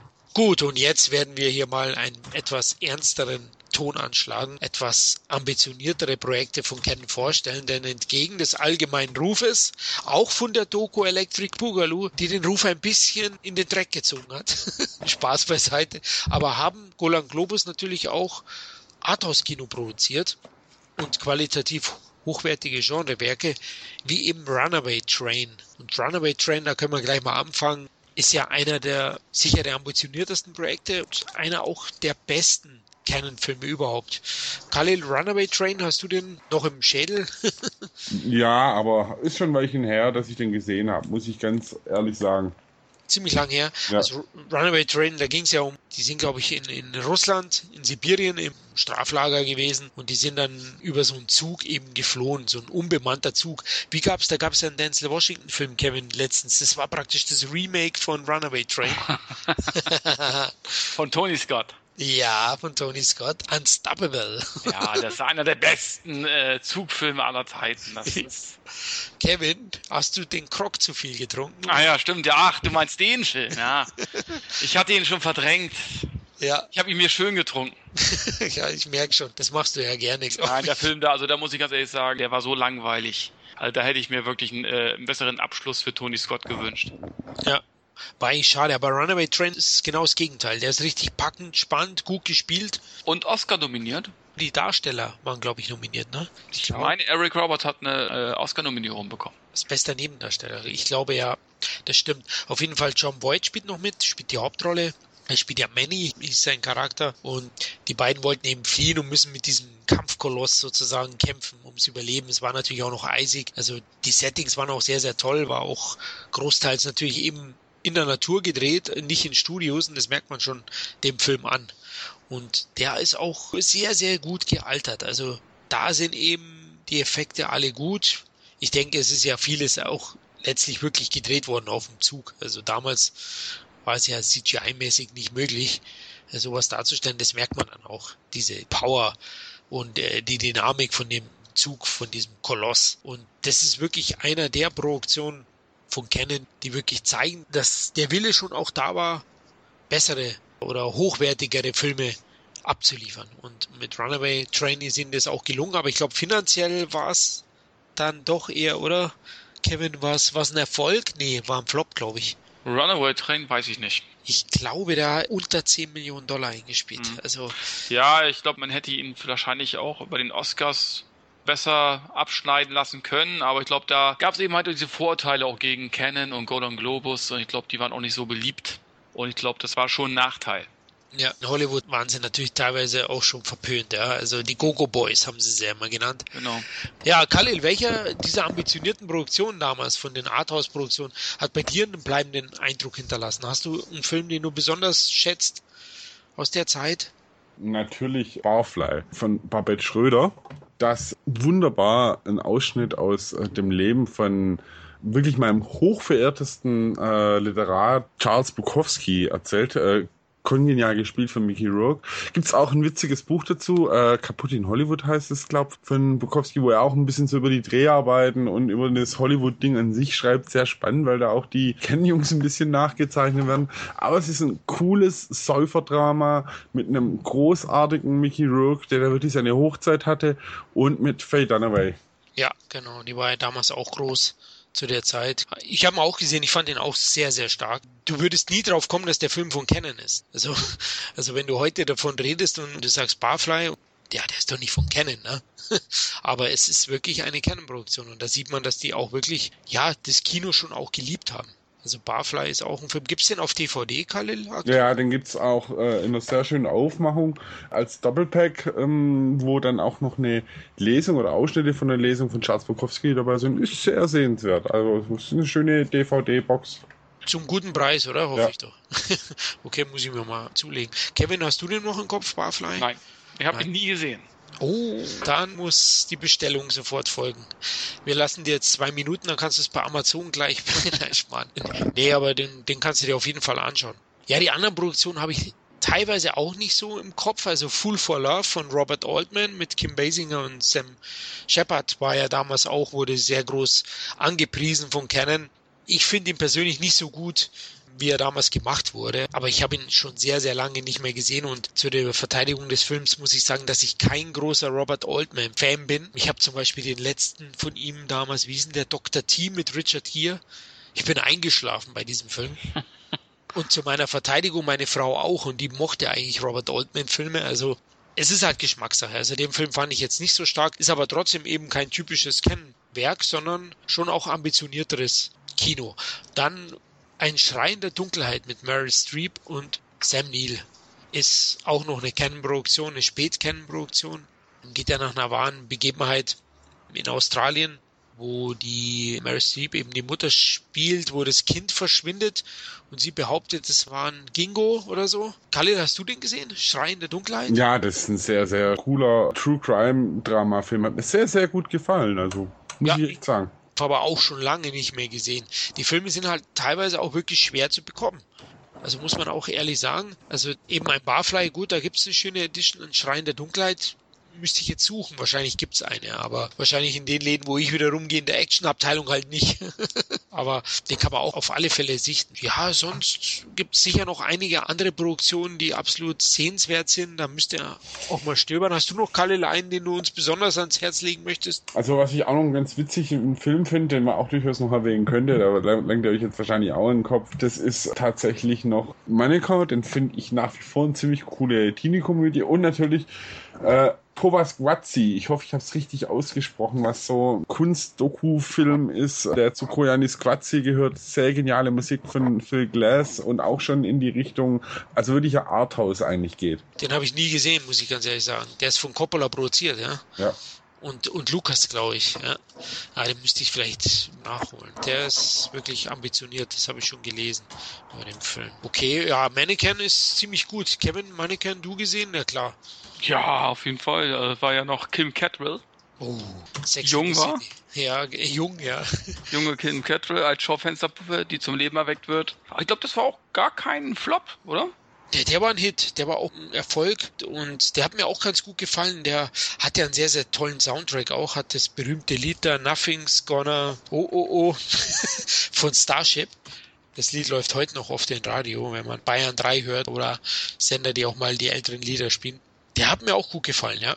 Der ist bestimmt auch sehr Remake-tauglich, vermute ich fast. Also ich könnte mir vorstellen, dass da auch mal ein Remake auftaucht demnächst. Über 40 Millionen hat er eingespielt. Über 40 Millionen, da ja. wäre der. Oh, oh. Obwohl, das war ja eigentlich auch Fox irgendwo, ne? Drin. Ja, Verleih war dann Fox. Das war, glaube ich, ähnlich wie bei der Cobra, das Canon da produziert hat und der dann eben über Fox verliehen wurde. Da haben sie dann eben so ein paar Produktionen so gemacht. Aber der war schon sehr erfolgreich. Gab's Aber da, dein Song, den du so gut findest, der wurde sogar für einen Oscar nominiert. Das wollte ich nochmal eben sagen. Weißt du, wie er heißt? Nothing Gonna Stop Us Now. Ja, genau, so hieß er. Der ist. R-Rating. Oh, okay. Warum auch immer. War der so? Vielleicht hat man, ja, Kim Cattrall ist generell R-rated. Also, die Frau ist ja willig seit Sex in the City. So stellt sie sich immer in der Öffentlichkeit dar, finde ich. Und vielleicht war es damals schon so, ich weiß es nicht. Aber Mannequin kannst du auf jeden Fall anschauen. Da gibt es einen zweiten Teil, der ist dann eher schlechter gealtert. Also den kannst du vergessen. Aber komischerweise, wenn ich Mannequin höre, da muss ich immer an diese 80er Jahre Komödie immer Ärger mit Bernie denken. Mhm. Aber das liegt wahrscheinlich an den Hauptdarsteller Andrew McCarthy. McCarthy, genau. Den fand ich aber klasse. Immer Ärger mit Bernie. Immer Ärger das, das musst du erstmal spielen können, so einen Toten. Stimmt, der hat mir auch richtig Spaß gemacht. Mhm. Also immer Ärger mit Bernie ist auch top. Aber ist keine Canon-Produktion. Ich glaube, jetzt kommen wir eh zu den ganz großen Knallern. Also jetzt haben wir einige auch ambitionierte Werke besprochen und eben auch Arthouse. Und jetzt lass uns wieder dahin kommen, weil Canon wollte ja nicht nur Arthouse machen, sondern sie wollten endlich ihren 100 Millionen Dollar Hit haben. Und dazu haben sie sich gedacht, 86, 87, jetzt nehmen wir mal richtig Geld in die Hand und produzieren 300 Millionen Dollar Hits hintereinander und wir sind das größte Major überhaupt in Amerika, in Hollywood. Das waren drei Filme, die sehr, sehr teuer waren und ja, diese drei hochbudgetierten Streifen, die waren dann letztlich auch alle drei sehr erfolglos an den Kinokassen. Auf Video ging es einigermaßen und waren auch mit dafür verantwortlich, dass Canon eben ins Wanken kam. Und lass uns gleich über den ersten sprechen. Da haben sie sich ja einen Superstar geholt, nachdem sie ja mit Stallone Cobra produziert haben, gemeinsam mit Warner und Stallone da die Hauptrolle spielte, haben sie over the top gemacht. Und den hat Warner zwar verliehen, aber Canon komplett produziert. Der Film hat 25 Millionen Dollar gekostet aber nur 16 Millionen Dollar eingespielt. Ein Sylvester Stallone-Film hat in den 80er Jahren nur 16 Millionen Dollar eingespielt. Das kann mir bis heute keiner erklären, oder? ich meine, von den 25 Millionen Dollar Produktionskosten hat Stallone auch schon 15 Millionen bekommen an Gage, aber nichtsdestotrotz hat der Film eigentlich alles für einen Hit. Ja, das ist äh, eigentlich so eine Story, die äh, die Amerikaner ja besonders mögen, ja. So eine Underdog-Story. Ja, was heißt, ja, doch letzten ja. Endes schon, ne? Er ist ja eigentlich auch nur ein Arbeiter, der irgendwie versucht, durchs Armdrücken zum Weltmeister zu werden und kämpft dabei noch um die Liebe seines Sohnes. Also noch ein schönes Drama äh, quasi noch damit drin in die Story. Hat auch ein paar Action-Szenen. Stallone zeigt seine Muskeln. Also letzten Endes kann ich gar nicht verstehen, dass der Film gefloppt ist. Es sei denn, die Sportart war einfach nicht attraktiv genug fürs Publikum. Das mag sein, ich weiß es nicht. Arm Wrestling. Hast du den gesehen, Khalil? Over the ja, den habe ich gesehen. Toller Film. Ehrlich? Schön. Davon. Nee, eigentlich, eigentlich nicht. nicht. Also ich, ich habe immer wieder meinen Spaß mit dem Film. Der Film ist natürlich qualitativ, aber ich finde den wahnsinnig, ja, ist ein riesen Zeitgeist-Ding. Feel Good Movie. Feel Good Movie, ja, und ist natürlich die typische Zeitgeist der 80er Jahre, ja. Also es ist auch Canon pur, ja, und Stallone pur aus der Zeit. Natürlich, was ein Schwachpunkt bis heute ist, ist, dass dieser David Mendenhall, das ist ja der, der Filmjunge, der ist der Prototyp des nervigen und unsympathischen Filmbikes. Also wenn ich den sehe, könnte ich ihm jedes Mal einen auf den Hinterkopf klatschen. Wie fandst du den, der den Sohn von Stallone in dem Film gespielt hat? Der war ja furchtbar. Das ist, den, ja, den hätte ich war halt eine verzogene Göre. Er ist ja so aufgewachsen. Er wurde ja verhätschelt. Die haben sie ja gepeppert. Ohne Ende, ne? Also, äh, und Stallone hat ihn einfach mal die Leviten gelesen und gesagt, pass mal auf. Ich fahre hier Truck. Ja, ich bin ein Arbeiter ja, und äh, der wird nicht alles äh, vor die Füße getragen, ja, im wahren Leben. Und äh, von daher Ach so habe ich ihn verkannt. Also eigentlich hat er gut geschauspielert. Ich ja, gut, er ist natürlich. Ich, ich, hab, ich mag sowieso keine Kinder, die immer so Fallout sind im Film. Das habe ich bei Star Wars schon gehasst. Anakin, ja, der, der kleine Hosenscheißer, der dann ein Raumschiff in die Hand nimmt und dann losfliegt und bla bla. Ich hasse sowas normalerweise. Aber es ist halt nur mal ein Film. Das passt halt nur mal rein. Und letzten Endes war es dann doch auch versöhnlich, wo er den Pokal in der Hand hält und er hat seinen Sohn auch in der Hand. Und dann äh, wird er natürlich wieder klugscheißerisch, denn der äh, Sohn nachher sagt, wie wäre es mit Sohn und Hawk? Unsere Firma, anstatt Hawk und Sohn, weißt du? Da hätte man ihn natürlich schon wieder auf den Hinterkopf hauen können. Ne? Aber was willst du machen? Aber äh, letzten Endes, für mich war es eigentlich der perfekte Hitfilm eigentlich. Der hat eigentlich alles, was ein Hit braucht. Einen geilen Soundtrack noch dazu. Den höre ich mir heute immer wieder noch immer wieder an. Und äh, ja, aber ich, wahrscheinlich lag es auch wirklich an diesem Armwrestling. Vielleicht mochten die Leute das nicht, keine Ahnung. Vielleicht war er zu gewollt drauf gekämmt. Ne? Das kann natürlich auch sein. Ne? Und ja, das Armwrestling, also hier in Deutschland war es nicht bekannt. Ich weiß natürlich, wo ich den gesehen habe. Auf RTL lief er, glaube ich. Im Kino habe ich ihn auch gesehen. War klar, wo der dann im Fernsehen lief, haben wir in der Schule erstmal Armdrücken gemacht. Ich ja. habe leider immer verloren. Ich bin jetzt nicht so stark gebaut gewesen, früher heute schon. Nein, Span, ich bin immer noch nicht groß. Ich, ich habe irgendwann das Wachsen aufgehört. Leider mit zwölf. Nein, äh, so klein bin ich auch nicht, aber nee, ich habe da immer verloren. Aber ich weiß, die Kinder bei uns in der Klasse oder die Jungs, die, die waren begeistert von dem Film und mir hat er auch sehr gut gefallen. Ich habe mir auch die Blu-ray geholt, habe mir nochmal angeschaut. Mir macht er immer noch Spaß. Also ich bin aber auch, stehe dazu, ich bin Stallone-Fan. Ich finde den Soundtrack ebenfalls top. Ich finde auch, es lässt sich bis heute rational nicht erklären, warum er nur so wenig eingespielt hat. Ich vermute ja, dass den, den Film verhungern haben lassen, vom Marketingtechnischen her. Kann sein, dass es ähnlich wie bei Terminator 5, der, der wo hier jetzt auch überall abkackt oder eben nicht das Geld generiert, das man sich eigentlich erhofft hat, dass es bei Ober der Top ein bisschen ähnlich war, dass es einfach das Marketing nicht gepasst hat auch. Oder zur falschen Zeit kam. Auf jeden Fall ist Over the Top auch ein ganz typischer Canon-Film und typisches 80er-Jahre-Werk, das man schon, wenn man die 80er Jahre mag, bestimmt seinen Spaß damit hat. Und ein also geiles Poster halt auch, ne? Also ich, ich erinnere mich immer noch diese ganzen Cover und Poster von früher. Ja. Diese handgezeichneten. Und das war auch teilweise in jedem Autoscooter drauf. Hier äh, damals äh, diesen Karussells und so weiter. Da war immer überall immer dieser Truck und Stallone. Ja, ja, genau.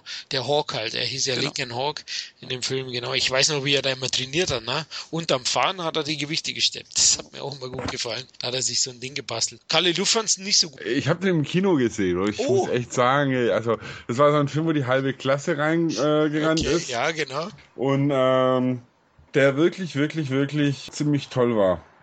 Damals. Eigentlich nicht. Eigentlich die Musik war noch okay. Mein, das Kind, was wirklich so der Protagonist des äh, nervigen Kindes war. Aber ich meine, das war Armdrücken und es war schon geil. Also von daher. Also auf jeden Fall hat er was, ne? Er ist schon ein bisschen kultig, ne? So was kriegt man ja. halt nicht nochmal. Also was ähnliches gibt es eigentlich ja in, in der Szene. Allein der eine, der hat ja, glaube ich, dann immer die Zigarren gegessen, die Bösewichter, ne? Ja, ist super und Öl getrunken. ja, genau, genau. Und nachher musste er aber Alka-Seltzer, haben, haben sie ihm nachher gegeben, weil er Magenbeschwerden hatte. In einer Szene ist das kurz zu sehen. Ach so, das, das kann ich gar nicht erinnern. Muss man drauf achten. Okay, da, da werde ich bei Gelegenheit mal die Blu-ray rausholen. Absolut ein schöner 80er-Jahre-Film. Nicht zu viel erwarten, aber seinen Spaß kann man damit haben. Ja gut, dann gibt es eben den zweiten Kernfilm, mit dem sie den 100 Millionen Dollar Hit landen wollten. Das war Ich habe die Macht von Grayskull, hieß das Filmchen. Masters of the Universe. Wie findet ihr den? Top-Film, also ja, ich stehe auf das Spielzeug schon mal. Ja. Ähm, und äh, das Spielzeug ist also wirklich ganz groß. Aber der Film an sich, der kam halt viel zu spät. Da war das Spielzeug ja schon eigentlich wieder auf dem absteigenden Ast. Und ähm, ja, puh, er hat trotzdem Spaß gemacht. Findest du, dass man die Budgetprobleme ein bisschen gesehen hat? Er war ja einer der teuersten. Ja. ja, hat man schon gesehen. Also ein bisschen schon. Also auch wieder hier, die Tricks waren dann doch und ja, schauspielerisch auch so ein Ding für sich. Kevin, du, Masters? Naja, war, wie gesagt, war recht teuer. Angeblich 22, ich sagte, er hat vielleicht 14, 15 gekostet. Für das, was wir zur Verfügung hatten, sieht der Film richtig, richtig gut aus. Natürlich hätte man sich gewünscht, der spielt auf Eternia, Planeten und so weiter und so fort. Das hättest du mit dem Budget nicht hinbekommen dann hätte der Film richtig scheiße ausgesehen. Also was machst du? Du versetzt die Story auf die Erde irgendwie und versuchst es eben halt dann ein bisschen hochwertiger aussehen zu lassen. Und ich finde, das ist denen im Großen und Ganzen auch gelungen. Ja, der Film macht Spaß, du hast Laserkämpfe, du hast einige Figuren äh, aus der Spielzeugwelt mit dabei, mit äh, hier das Beast, äh, He-Man, du hast äh, Skeletor und so weiter. Du hast schon einige dabei, Charaktere. Der Rest sind eben halt Stormtrooper, allein von, aus Kostengründen halt. Das erinnert so ein bisschen an Star Wars. Ja, das stimmt, ja. Äh, aber es, du musst eben halt auch immer die Kosten irgendwie im Auge behalten. Und ich finde, letzten Endes hat er für das Budget gut ausgesehen und die mussten es eben halt auf der Erde spielen lassen. Es ist einfach so, ne? Aber ich sag mal so einige Lichteffekte und so weiter, das sieht immer noch geil aus. Dann hast du einen super geilen Bösewicht mit äh, Frank Langella. Der hat trotz dieser Gummimaske richtig geil gespielt, finde ich. Das war eine richtig geile schauspielerische Performance. Und Lundgren war eben halt der perfekte He-Man. Ich meine, äh, der musste nicht viel sagen, aber er hatte eben halt den perfekten Körper für diese Rolle. Und von daher haben sie auch bei der Besetzung alles richtig gemacht. Dass der Film letzten Endes gefloppt ist, ja, hatte Khalil schon recht. Das Spielzeug war am absteigenden Ast. Ich habe heute noch fast alle Figuren zu Hause. Ehrlich? Die waren recht teuer damals. Also. Ja, die, was meinst du, was die jetzt teilweise für einen Wert haben? Also ich habe noch Castle Grayskull, ich habe noch die äh, Snake Bowden und sowas habe ich alles noch hier. Ne? Wie gesagt, ich fand ihn als Kind gut, ich finde ihn heute auch noch gut, er ist auch relativ gut gealtert. Und es ist eigentlich schade, dass er so untergegangen ist. In Deutschland hat er knapp 140.000 Zuschauer gehabt. Also da hätte ich schon ein bisschen mehr erwartet. In Amerika 17 oder so, gell? 17 Millionen Dollar da eingespielt. Ja. 17, ja, das war natürlich nicht viel. Ja, was mich noch ein bisschen gestört hat, also ich finde ihn auch unterhaltsam. Ich fand ihn damals toll, jetzt natürlich unterhaltsam, sage ich mal. Er war dieser kleine Zwerg, wie hieß denn der? Gildor. Gildor, der mit seinen Schlüssel, der Schlüsselmacher oder, oder Schlossermeister. Also den fand ich so ein bisschen, als Kind ging's noch und jetzt als Erwachsener denke ich, oh Mann, streichst den raus, baut lieber nochmal eine Schlange ein oder irgendwie, da gibt's ja, ich hatte auch einige der Figuren, Wobei ich äh, eine letzte Mal wieder von den Figuren hochgeholt habe, muss sagen, die sind schon sehr schlecht zum Bespielen gewesen. Von den Gliedmaßen zum Bewegen und so, da ging nicht wirklich viel. Da war nur hinten so ein Knopf, glaube ich, wo man dann hauen konnte. Aber so waren die ja sauteuer auch damals und wie du schon gesagt hast, oder ihr beide, das Spielzeug war eigentlich 87 schon durch, wo der Film rauskam. Und da hat man leider wohl zu lange gewartet. Ich fand ja äh, Skeletor-Darsteller Langnella auch sehr, sehr stark. Und ich finde den Thronsaal sehr, sehr toll gemacht. Mhm. Gab ja diesen Thronsaal da, der war auch sehr beeindruckend, aber dann geht man eben auf die Erde über und es gab dann schon, wenn Lundgren ausgepeitscht wird. Ja, das sah, das sah scheiße aus. und auch so ein paar Dinge eben halt mit der Kuh. Es war dann so ein bisschen zu kindgerecht. Man hätte sich das schon ein bisschen düsterer vielleicht gewünscht, das Ganze, ja. Und der Film ist ab zwölf. Ich weiß gar nicht, warum der ab zwölf ist, aber okay. Ähm, ja, damals war alles ja, indiziert könnte, irgendwie. Könnte man heute ab sechs bringen, sage ich jetzt mal so. Ja, glaube ich auch. Aber er war schon ein bisschen zu kindgerecht, das Ganze. Fließt ja auch kein Blut. Also die schießen ja mit ihren Laserkanonen, entweder äh, kommt dann, dann irgendwie Qualm raus oder was ich was. Aber es gibt schon epische Szenen eben halt. Auch am Ende der Schwertkampf mit Skeletor. Finde ich geil gemacht. Also hat der Skeletor so einen Sonderanzug an, gell? So einen Superanzug, genau. oder? War das das, genau. So diesen ja. göttlichen Anzug da quasi. Der ist schon, also auch für eine Canon-Produktion Hochglanzkino. Ja. Aber es hat ihn natürlich sehr, sehr wehgetan. Kalle, wie siehst du Master of the Universe? Glaubst du, heutzutage würde der vielleicht funktionieren, dass man eine Neuverfilmung ich glaube, die war immer mal wieder angedacht, aber letzten Endes das Problem ist tatsächlich, es gibt ja, äh, die Masters wurden ja auch teilweise neu aufgelegt, so in einem kleinen Sammlerkontingent. Aber muss schon sagen, also ich glaube schwierig, dass er heute funktionieren würde. Also das ist dann doch ein bisschen zu cheesy. John Buber zuletzt im Gespräch, ähm, aber ja, ich glaube auch nicht so recht dran. Du, Kevin, dass da noch was kommt? Also wenn, dann muss der richtig, müssen sie richtig Geld in die Hand nehmen. Und dann hofft man eben halt auch, dass das dann nicht alles zu CGI-lastig ist, dass sie es auch ein bisschen originalgetreu äh, lassen. Du musst eben mal diesen Spagat irgendwie hinkriegen, ne? Zwischen neu und alt. Ich glaube schon, also ich würde schon gerne eine Neuverfilmung sehen, ganz ehrlich. Wenn es eben halt vernünftig gemacht ist, die Figuren ziemlich äh, originalgetreu in, ins Filmgeschehen gezogen werden.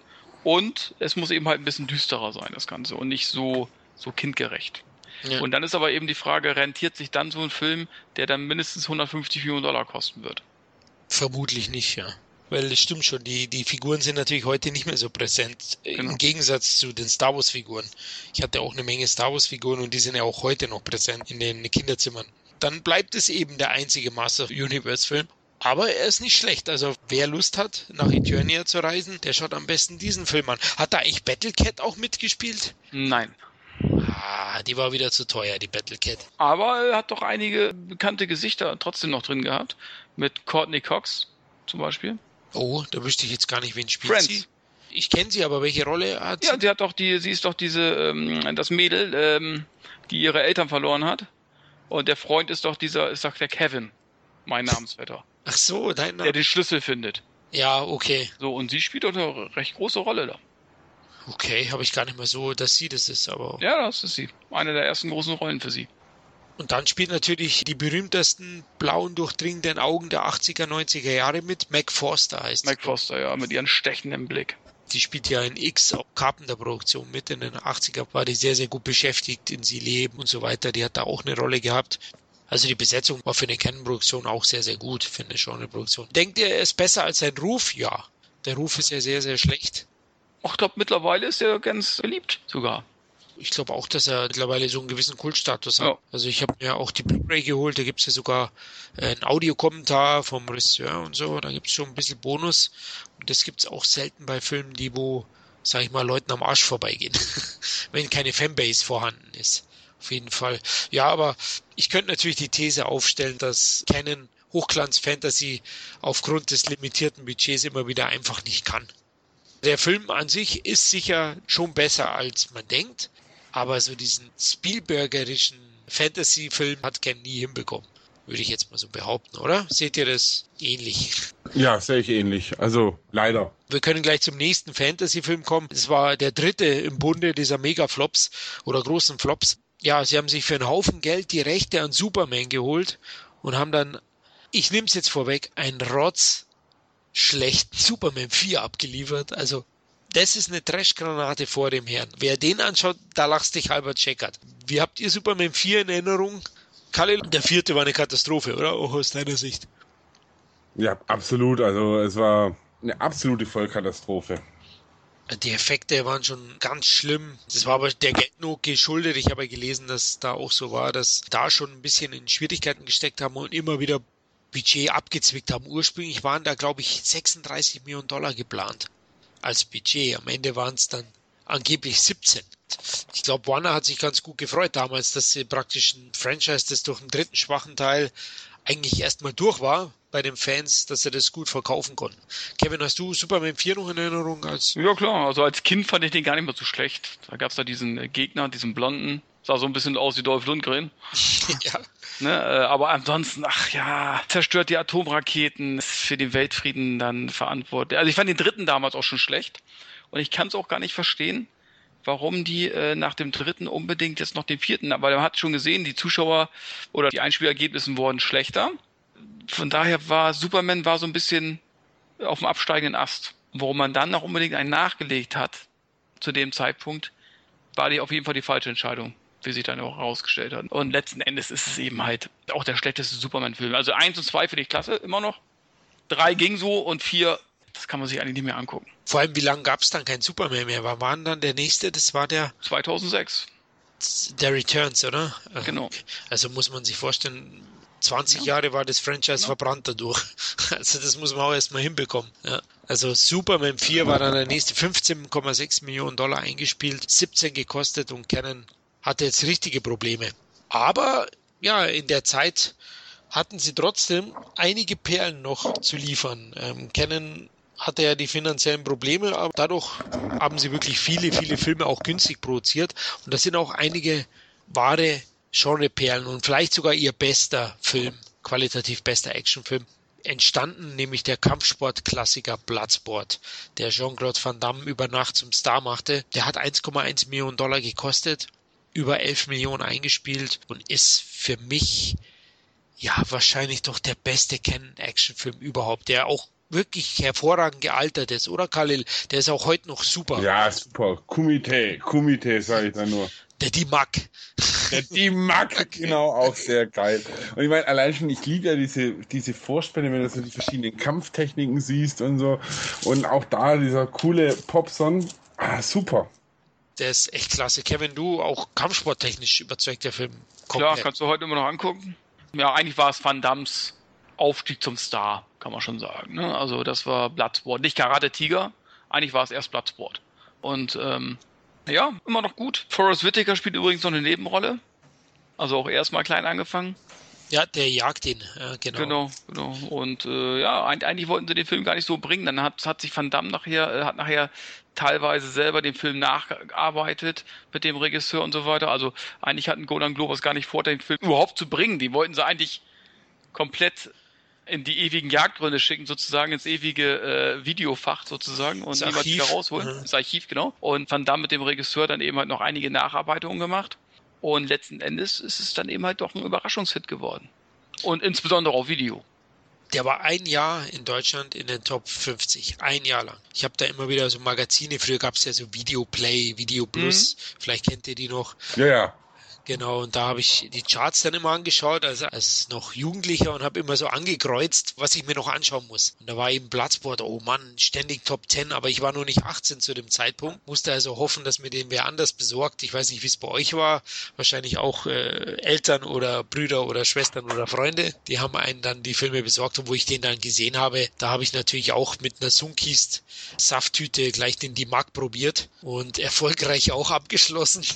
Ja, war schon episch typisch der Film für mich. Und ich finde den heute auch noch super. Also die Kampfszenen, Van Damme, gut, sein Acting ist bestimmt auch noch nicht voll ausgereift, wenn man so ein paar Blicke von ihm sieht, wenn er verletzt ist oder wenn er diesen Staub im Augen hat, da schaut er schon manchmal ein bisschen dammisch, aber kampfsporttechnisch überzeugt der restlos. Ne? Ich kann mich auch noch gut erinnern, wie hieß der, der Typ, der wo immer den Ring geputzt hat da, der gekehrt hat, der wo dann die Goldzähne ja. aufgesammelt hat.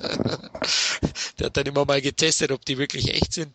Wie fandet ihr den Bösewicht? Sean ja, Lee? Ja, auch geil immer, ich sag nur die Brustmuskeln wackeln lassen. ja, genau. Ein bisschen nach Anabolika als ausschaut, finde ich die Brustmuskeln so ein bisschen überproportioniert. Für den Bolo Young hieß der, glaube ich, oder? Bolo Young, genau. Mhm. Ja. Er hat ja schon mit dem lieben Bruce Lee, glaube ich, damals gekämpft in, im Mann mit der Todeskralle. So eine echte Legende. Äh, der Film hat natürlich auch dann viele so Kampf, billige Kampfsportfilme nachgezogen. Ne? Bloodfight, Bloodsport 2 und was da alles gab, weiß ich noch in den Videotheken. Und man hat sich ausgeliehen und mit jedem weiteren Film wurde man noch mehr enttäuscht. Dann hat sich gedacht, oh Mann, das wird nie mehr einen Bloodsport geben. Aber der ist super. Also Leute, wer Bloodsport noch nicht gesehen hat, wer den nicht kennt, der hat die Welt verpennt. Bloodsport ist sicher einer der allerbesten Canon-Produktionen überhaupt und ist wahrscheinlich sowieso, wenn jemand dem Genre zugeneigt ist, hat er den sowieso schon gesehen. Habt ihr auch den zweiten Van Damme gesehen, Golan Globus Cyborg? Ja, ja, natürlich. Ähm, es gibt ja auch die lustige äh, 45, nein, nicht ganz, aber 60, 65 Minuten Schnittfassung in Deutschland. Gab es lang, der echt übel zusammengeschnitten war. Von Cyborg? Ja. Okay, Fernsehfassung wahrscheinlich dann. Der war ja, der war ja auch lange indiziert. Es gibt ja, glaube ich, auch einen Director's Cut von Cyborg, irgendwie vom Herrn Kreckel, glaube ich, äh, geschnitten. Nee, vom Herrn wie heißt der, wer ist der Regisseur, Kevin? Äh, ist immer abhanden gekommen. Der Regisseur von, von Cyborg? Cyborg, ja. Äh, Albert Pine. Pine. Der hat einen Director's Cut rausgebracht, ne? Mhm. Genau, genau. Hast du den eigentlich gesehen? Nee. Nee. Also. Ich kenne nur die normale Fassung. Von MGM, glaube ich, habe ich die DVD noch. Ja. Und der ist nicht schlecht, aber mittlerweile, ich finde auch, der ist irgendwie schlecht gealtert. Ich finde auch den Bösewicht irgendwie eher zum Lachen als zum Fürchten. Also ich irgendwie weiß ich nicht, ist der Film nicht ganz stimmig. Obwohl es ein Riesenhit war auf Video. Auch im Kino noch war das ein recht großer Hit, eigentlich, für Canon-Verhältnisse, ne? Ja. Aber irgendwie werde ich mit dem Film nicht warm. Spielt sogar Ralf Möller, spielt sogar noch eine kurze Rolle mit in dem Film. Eine seiner ersten großen Hollywood-Rollen, ne? Mhm. Ja, der ist ein bisschen durchgegangen. Ursprünglich war ja das Set von Cyborg, ist ja jetzt ganz witzig. Man hat Cyborg dort gedreht, aber das Set war eigentlich für einen anderen Film gedacht. Weißt du es, Kevin? Ja, Masters of Universe 2. genau. Die wollten dann Masters of Universe 2 drehen auf der Müllhalde und haben dann eben Endzeit Cyborg gedreht. Genau. Das habe ich auch letztens gelesen und da muss man schon schmunzeln. Also Ken war schon sehr erfinderisch, ne? Also, oh, Master of Universe 2, ah, verkauft sich nicht, ah, Mama Cyborg. die waren da wirklich flexibel. Also das wünscht man sich manchmal. Aber ja, ist schon eine banale Trashperle, aber ich kann ihm schon noch ein bisschen was abgewinnen. Er ist schon ganz nettes 80er-jährigen Trash-Kino. Ja gut, da haben wir den Bloodsport, klar, mega Kultfilm, wirklich auch Wahnsinnskämpfe. Van Damme hat da absolut überzeugt, war ja angeblich sogar eine wahre Geschichte, glaube ich. Frank Dux hat ja angeblich wirklich in so einem geheimen Komitee gekämpft. Ach stimmt, Kalle, weißt du das? Welches Videospiel spielen die denn da? Äh, Karate Champ. Karate Champ. Ich dachte International Karate, weil das hatte ich immer auf dem C64, International Karate. Ist, ist ähnlich vom, vom Spielprinzip her, aber ja. Karate Champ war der Automat mit den zwei Hebeln. Ah, okay. Ja, das, das hat mir auch immer gut gefallen. Es war auch eine schöne, schöne Szene, wie die da gegen, gegenseitig da, Jackson hieß ja, glaube ich, sein Kumpel dann äh, da angetreten sind. Das war auch für mich super.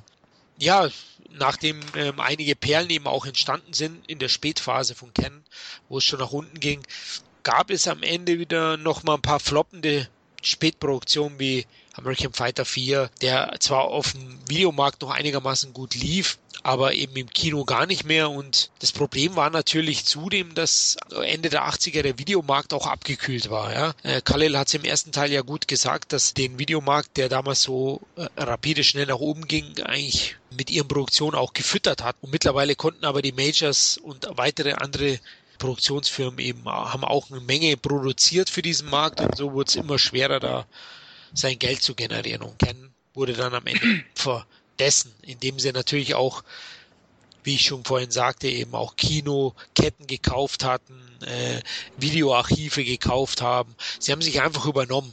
Also der klassische Größenwahn hat da wohl eine Rolle gespielt. Sie sind so schnell nach oben gekommen, dass sie noch schneller an die Spitze wollten, an die alleinige Spitze. Und das ist ihm wahrscheinlich am Ende auch ja, zum Verhängnis geworden. Das finde ich auch schade, oder? Denkt ihr auch, dass es letztlich so war? Ja, die konnten die monatlichen Kosten einfach nicht mehr decken. Ne? Also die brauchten irgendwie, ich habe, ich weiß nicht, wie es bei Electro Boogaloo hatten das glaube ich mal erwähnt, die brauchten irgendwie jede Woche äh, fünf oder zehn Millionen Dollar und das bricht dir dann irgendwas Genick, ne? weil du da mehr, viele Produktionen haben sie am Laufen gehabt. Die haben sie noch gar nicht finanziert, die haben sie versucht mit Vorverkäufen zu finanzieren, haben aber schon angefangen zu drehen, obwohl sie noch gar kein Geld hatten und so weiter und so fort. Das hat dann nachher nicht mehr funktioniert. Und du, Khalil, denkst auch so, ja, der ja. Biomarkt war es wahrscheinlich am Ende. Ja, definitiv. Einfach zu viel, too much und das war's. Also Einzeldinge und dass sie sich natürlich auch äh, mit diesen Großproduktionen einfach total verhoben haben. Ja, sie wollten einfach zu viel. Hätte da nur einer ein Hit werden können. Also sie hatten ja, also der liebe Menahem Golam war sehr vorausschauend, denn er hatte die Rechte lange Zeit für die Spider-Man Verfilmung. Und er hat es auch ständig nach vorne getrieben, aber es ist immer wieder nicht zustande gekommen, weil es nicht umsetzbar war, die Vorstellungen.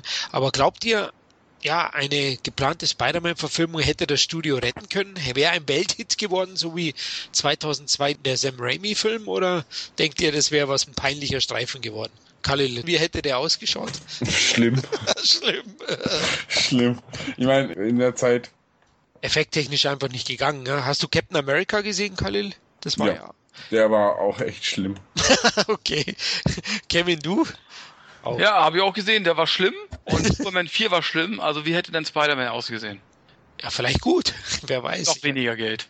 Also wäre unmöglich gewesen. Es war auch nicht die Zeit damals für Superheldenfilme. Die Superhelden waren die Actionstars und jetzt sind die Actionstars die Superhelden sehr gut gesagt. Im Moment ist es so. Vielleicht ändert sich's mal wieder, aber im Moment ganz klar, ja. Also sind die Actionstars eigentlich diese ganzen Comic-Helden. Wobei ich schon ein bisschen mittlerweile deren drüssig bin, aber. Ja.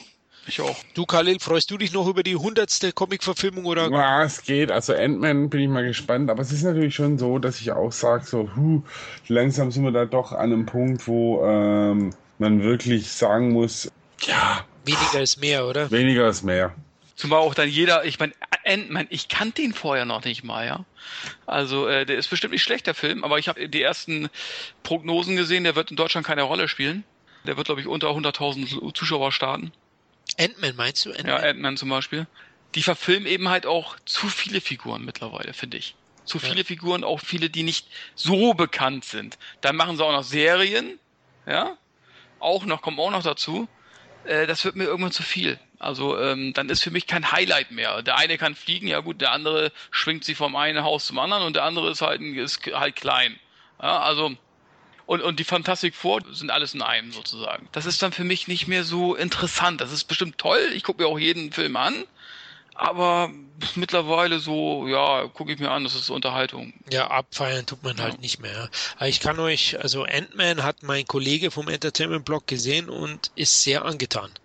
Meinte, mhm. der ist richtig gut, aber er glaubt, es wird kein Hit. Er ist sehr, sehr ironisch und macht unglaublich Spaß und ähm, nimmt sich selbst auch nicht ernst. Und er glaubt, der wird kein wirklich großer Erfolg werden. Aber er sagt, qualitativ ist er recht gut geworden. Also vielleicht wäre das was für uns, der Ant-Man. Ja, Spider-Man war ja auch, glaube ich, mal von James Cameron irgendwie geplant, ne? Der war doch da auch irgendwie yeah. mitgehangen. Ja, ich meine, es, es, es gab ja auch mal eine Zeit, wo diese ganzen Superheldenfilme so durchgereicht worden sind. Ja. Ähm, ich denke da nur an Superman Lives, das ist Superman, wo ja Nicolas Cage angecastet war als Superman. Da gibt es auch ein geiles Bild.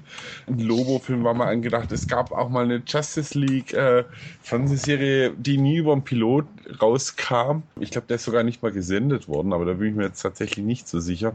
Äh, Eichingers Produktion mit Fantastic Four. Ähm, das Ding ist natürlich, die sind in den letzten Jahren extrem gekommen und, und, und die sind auch wirklich gut. Also X-Men sind sehr gut, die, die Avengers sind wirklich ziemlich gut. Auch mir gefällt es, wie die zum Teil zusammenhängen.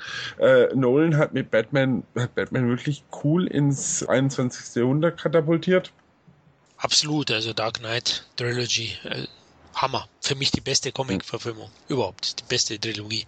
Ich finde sogar Teil 3 gut. Den schimpfen viele, aber mir hat er gut gefallen. Super, ja klar, es gibt schon tolle Comic-Verfilmungen, aber mir ist halt eben ein bisschen zu viel. Ich hab, war zwar überrascht, Guardians of the Galaxy war ich dann auch begeistert. Ich dachte erst, das wird nix. Es wird so der erste nicht so erfolgreiche und dann war ich doch riesig angetan, aber ich denke trotzdem, dass jetzt bald die Müdigkeit eintreten wird. Ich bin auch gespannt, wie Ant-Man läuft. Ich glaube auch Fantastic Four wird schwer haben. Ja. Weil gab ja schon zwei Teile, die waren auch nicht so die Mega-Hits und jetzt äh, macht man schon wieder einen Reboot oder einen Neustart. Also ich bin einfach gespannt. Aber Canon hätte natürlich die finanziellen Mittel einfach nicht für einen gescheiten Spider-Man-Film gehabt und da bin ich eigentlich eurer Meinung. Wäre wohl sehr schlimm geendet, ja. Oder vielleicht heute der größte Kult Trash-Film aller Zeiten geworden, wer weiß, wie das gekommen wäre. Ja, abschließend, na, unschätzbarer Wert und Einfluss auf die Popkultur, oder? Hat Canon. Ja, also, hm, also da möchte ich nicht überbewerten. Okay. Weil, weil ich finde, es ist schon, also da gibt es definitiv ein paar andere Sachen. Ähm, definitiv hatten sie in der Popkultur mit den Ninja-Streifen in den 80ern, mit diesen Actionfilmen schon einen gehörigen Anteil, was so Sehgewohnheit betraf und meines Erachtens auch ein bisschen so Tür und Tor für andere Filme aufgemacht hat. Aber äh, es war halt auch viel Müll dabei, muss man leider echt auch sagen. Und also da muss ich sagen, da ist Roger Corman zum Beispiel, der ja wahnsinnig viel Fantastisches produziert hat, für mich hat, hatte, hatte der da mehr Einfluss. Aber sicher, es war eine wilde Zeit und, und, und, und es war ein ziemlich äh, cooles Filmstudio. Ja. Genau. Du, Kevin? Ja, für mich eben halt schon prägend war das Studio, weil das waren wirklich die Filme, die ich als Kind mit als erstes geschaut habe. Ja, das war so Kampfstern Galactica oder so irgendwelche Western. Hier wäre Cruise und wie sie alle hießen. Aber dann kamen auch schon gleich die Canon-Filme mit Chuck Norris und so weiter. Die haben mich schon irgendwie geprägt, weil das war irgendwie die Videotheken-Ära. Und da war Canon schon Führend, ein ja. sehr wichtiger Bestandteil. Ja. Wie gesagt, und ich fand auch Golden Globus waren tolle Geschäftsmacher, die haben Filme geliebt sind halt zu schnell zu groß geworden, was ihnen letzten Endes das Genick gebrochen haben. Aber äh, gehören für mich nicht zu den größten Filmemacher der Welt. Also das wäre auch übertrieben, da hat Kalle auch recht. Ja. Aber für mich schon einen großen Stellenwert und ich glaube auch für viele andere. Ja, bei mir ist es ähnlich. Also es geht einfach nur auch vom, vom Prägen her. Auch die Filme waren die ersten, die meine Freunde oder dessen Brüder für mich holen mussten. Da hieß es, na, du holst jetzt American Fighter oder den neuesten Chuck Norris. Ähm, da wurde eben im Gegensatz eben zu anderen Filmen, die ich später erst entdeckt habe. Ja, John Carpenter habe ich erst ein bisschen zum späteren Zeitpunkt lieben gelernt und er ist auch für mich jetzt, glaube ich, einer der Regisseure, der mich am meisten geprägt hat. Also John Carpenter ist für mich ein Gott, ja, ein Regiegott, muss ich wirklich sagen, in, bis in die 80er. Ich habe auch Ghost of Mars im Kino gesehen und war dann äh, erschrocken, was danach kam. Wobei er war ja auch recht trashig. Aber eben die Canon-Filme haben mich wahnsinnig geprägt und ich schaue die mir immer noch gern. Ich gebe zu, Freunde, die damit nicht aufgewachsen sind oder meine Frau schütteln schon manchmal den Kopf über manche dieser Filme, aber ich finde, sie waren schon prägend und haben natürlich auch dieses System, dieses Vorabverkaufen von Filmen mitgeprägt damals schon. Das ja heute gang und gäbe ist, das haben sie schon sehr stark vorangetrieben, zusammen mit Andrew Weiner und Mario Casar mit Rambo 1. Der wurde auch erst verkauft und dann produziert, 1982. Aber da waren sie schon auch wegweisend und haben uns ja wirklich ein paar schöne Filme, haben uns ein paar schreckliche Filme oder mehr schreckliche Filme wahrscheinlich geliefert am Ende. Aber ich möchte Ihnen nochmal danken für euer Schaffen, Golan Globus. War schon wirklich, wie der Kalle sagt, eine wilde Zeit und tolle Filme. Und deswegen wollten wir ihn auch hier mit einer kleinen Liebeserklärung widmen mit diesem Podcast. Okay, Leute, ja. Jungs, dann sind wir durch, oder? Dann haben wir es geschafft mit den Canon Studios. Hat mir riesig Spaß gemacht, heute wieder mit euch über das Kultstudio zu quatschen und über den filmischen Wahnsinn von den beiden Golan Globus. Ähm, vielen Dank nochmal. Vielleicht ja, finden wir demnächst ein anderes Thema, das wir zusammen besprechen können, Khalil und äh, Kevin. Mhm. Schauen wir mal. Ich hätte da schon was im Kopf, aber das wollen wir jetzt hier nicht an dieser Stelle verraten. Ja, auch euch, liebe Hörer, danke, dass ihr uns wieder mal zugehört habt und wir hoffen, dass es euch gefallen hat und dass ihr das nächste Mal auch mal wieder dabei seid, wenn wir über Filme quatschen. Sollten wir in irgendeiner Stelle mal wieder Scheiß verzählt haben, könnt ihr uns gerne berichtigen. Schreibt uns bei Facebook an oder unter dem Beitrag dann auf dem Blog, wie ihr wollt. Jungs, ich wünsche euch eine schöne Zeit. Euch auch, liebe Hörer. Macht es gut. Bye. Tschüss. Servus. Sin Entertainment Talk, der Podcast des Entertainment Blogs. Mehr Fan Talk über Filme und Serien.